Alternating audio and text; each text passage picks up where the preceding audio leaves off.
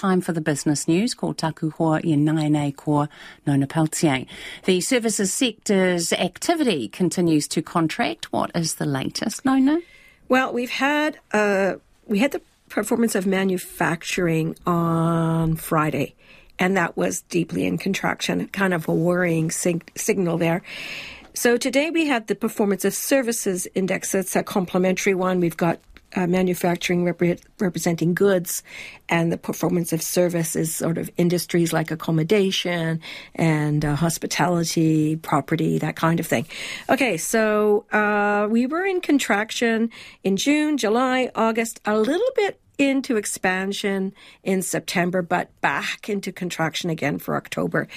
Together with the PMI, that's the Performance of Manufacturing Index, that's not a good sign for the economy. Uh, we're looking at a situation where some of the parts of the services sector are doing pretty good. Uh, let's say uh, accommodation is doing pretty well, cafes and restaurants, transport and storage. Retail trade, though it's improved, is still in contraction. And uh, really, one of the big drags was um, business, uh, which, which, was property and business. It was down uh, four to forty-five. The fifty is the is the marker, so forty-five is quite low. Uh, so you know if this if these numbers are a reflection of what we've seen um, coming through the third quarter uh, it does suggest that the economy is maybe slowed down. It's one thing that the uh, economists are going to be looking closely at because these numbers are what's happening, not what's happened as such. They're the more active numbers that we actually have to look at how the economy is tracking. And that's why they're important. So uh, overall, we were at 48.9, just under that 50 mark. Still, though, contraction's not a good sign. Not at all. Okay, let's go to hydro generation volumes. Right. In- increased.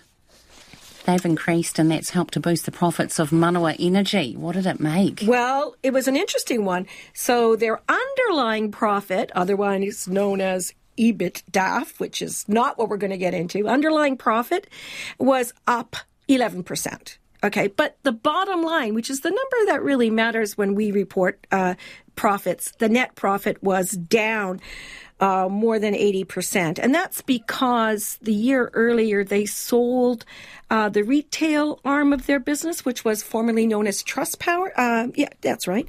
And um, so they sold it to Mercury and they made 342 million. That really boosted their year earlier. And I guess the market is hoping that they were going to be a bit more optimistic about the outlook. They're going to invest for growth and so on, very upbeat.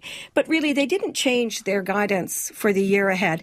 And I guess that's what the market wants to see. They wants to see, they want to see these companies become more profitable, especially when they have a lot of money and big plans. Uh, so their share price dropped uh, 2% today.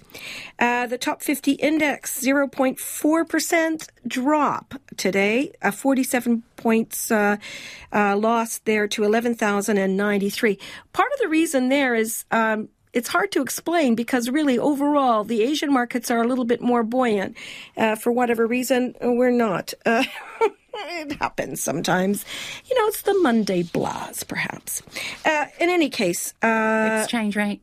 yeah, I was just going to get to that. Thank you. Now, the dollar's been steady uh, pretty much. Uh, that's because there's mixed signals coming out of the United States still on where it's interest rates heading. Uh, is it inflation still up? We don't know. There was a downgrade though from Moody's uh, looking at the United States market. They moved their uh, credit outlook to negative from stable. That sort of made people take a bit of a pause. Bit of a confusing day in the market in any case. 58.9 US cents, 92.6 Australian, and 48.2 British pence. There you go. Thank you, Nona.